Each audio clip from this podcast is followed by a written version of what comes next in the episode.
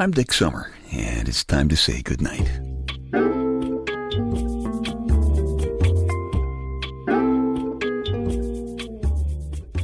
This is a quiet place to rest your head, a safe place to hide a hurting heart, a gentle place to fall. We just call this place goodnight. Sitting here in my big, black, comfortable leather papa chair here in my living room. I got to tell you, I'm feeling pretty good about the progress in the new Night Connections 2 album. Should be up and ready in probably a week or two. And thank you for the uh, several of you who sent uh, some very kind words about the first two cuts that we played for you in the last couple of podcasts. Gonna have the third cut for you in just a few minutes, but I want to tell you something that might surprise you. I'm glad George Carlin died. And here's why. He had a spectacular life. I met him a couple of times when I was at WNEW in New York because the air staff at uh, WNEW used to MC the Schaefer Central Park concerts in Central Park in New York. And Carlin was the star several times when I was the MC. A brilliant guy.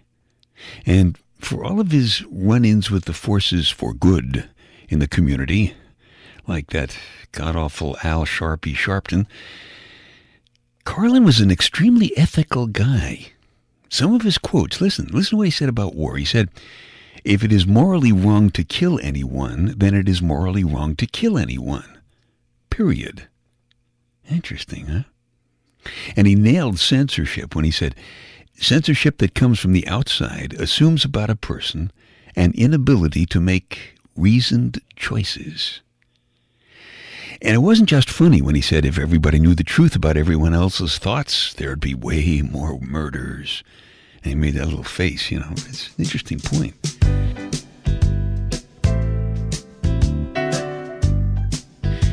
Most people remember his Al Sleet, the hippy dippy weatherman.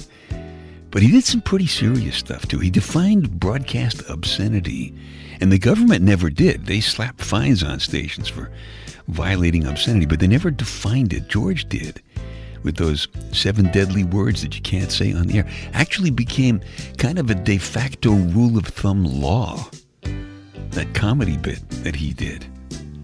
We have a terrible hunger for genuine laughter at ourselves in our society. Political correctness kind of stamps the humor out, you know, and, and, and George fed that need very well, our terrible hunger for real humor. This was his, uh, his bit about God. I don't remember the exact wording, but it went something like this God is an invisible old man with a long gray beard. He made you, He created you, and He loves you. You can't see Him, course. You can't see heaven either where He lives, but uh, God has these Ten Commandments, and if you break any of them, he will throw you headfirst into hellfires, where you will burn in agony for all eternity, because he loves you. Wham! It was, it was hugely funny the way Carlin told it. Of course, you have to be Carlin to tell it that way. But it was also, I thought, a one paragraph grad school course in theology.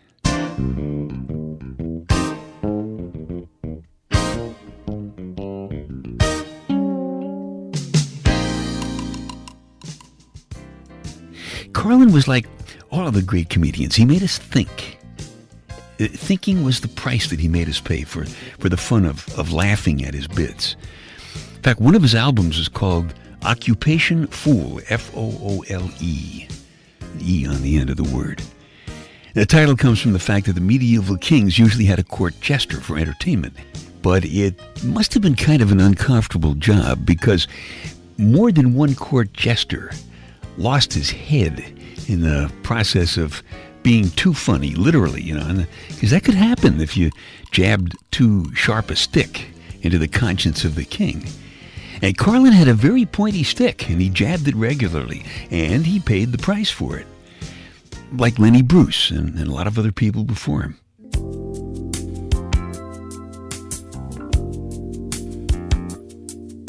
Carlin was the naughty kid who made this class laugh with quick bits behind the teacher's back.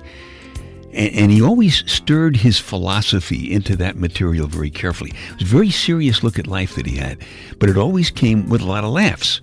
which made his pointy stick a little easy to remember, too, for the rest of us. But one comment that almost nobody remembers, because it wasn't funny at all. It was just a statement from, from the heart of the fool. Or was he a fool?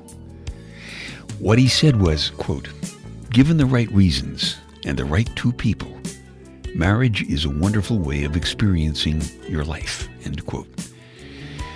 George Carlin's wife was the light of his life. She was his manager for a while, and his lover and his companion, the light of his life, always. She died a while ago. And when she did, I think the naughty kid in Carlin went with her to wherever we go when we go. And what was left of him was standing around here doing stand up that became more and more dark and, and bitter and, and old. Because that little kid inside George who used to cut up in class was, was gone. And that's why I said I'm glad that George finally died because George had a trip to take and he, he couldn't take us along with him.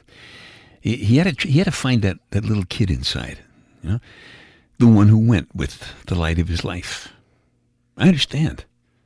Because I'll bet your life gets awfully dark when the light of your life is gone.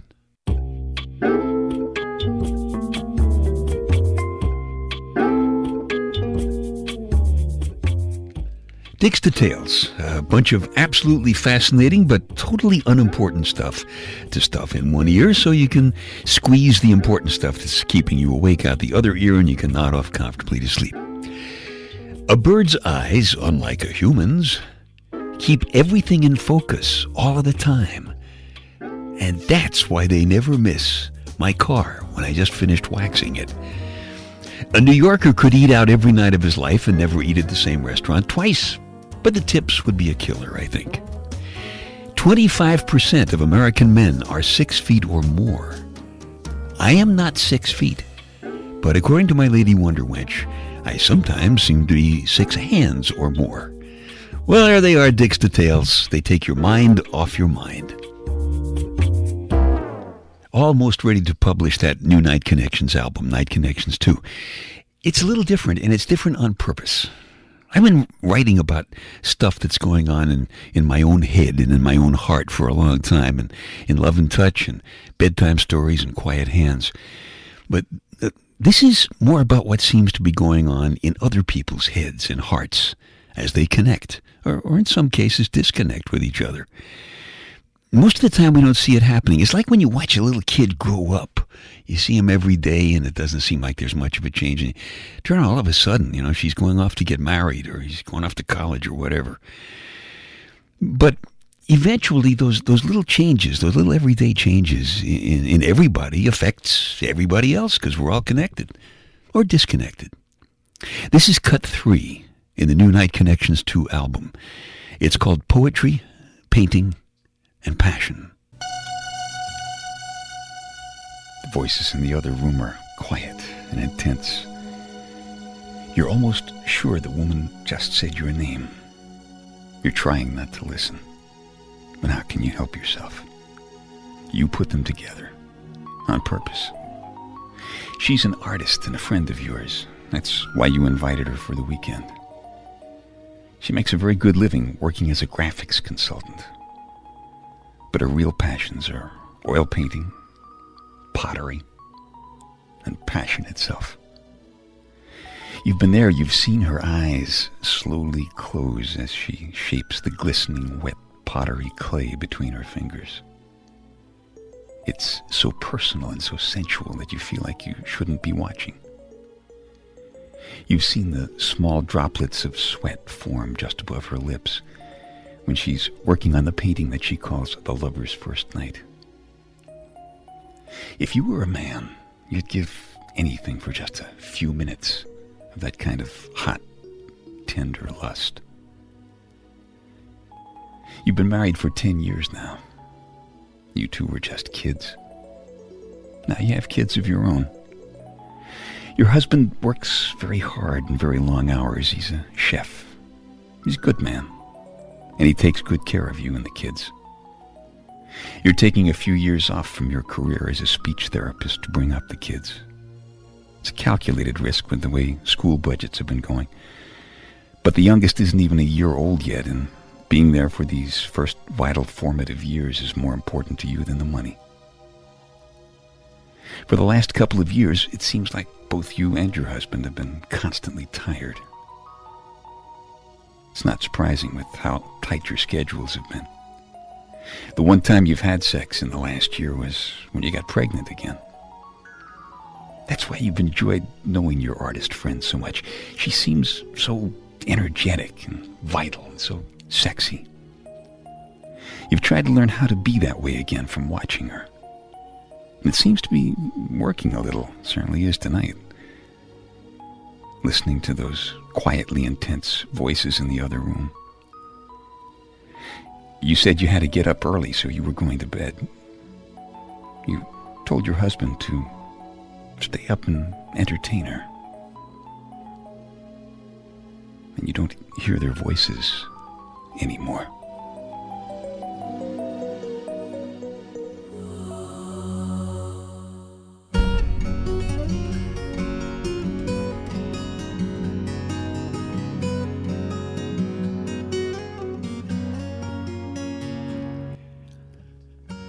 Sometimes silence is the most shocking sound.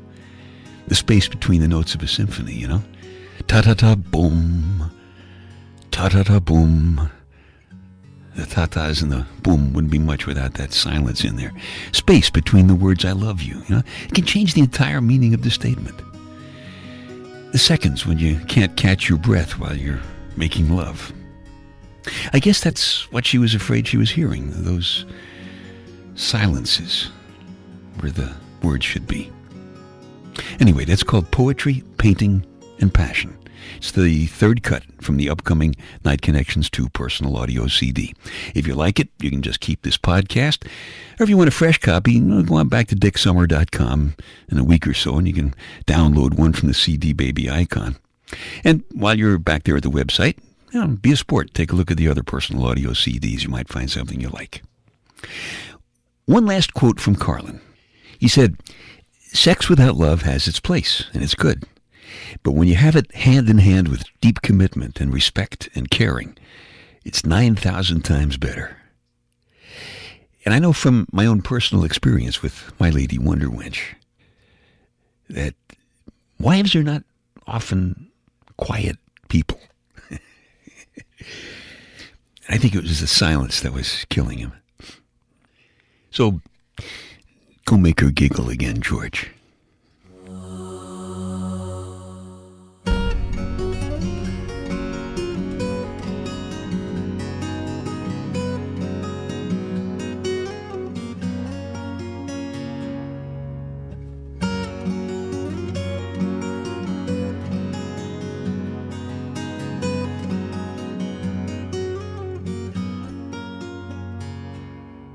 Okay, time to tuck you in now.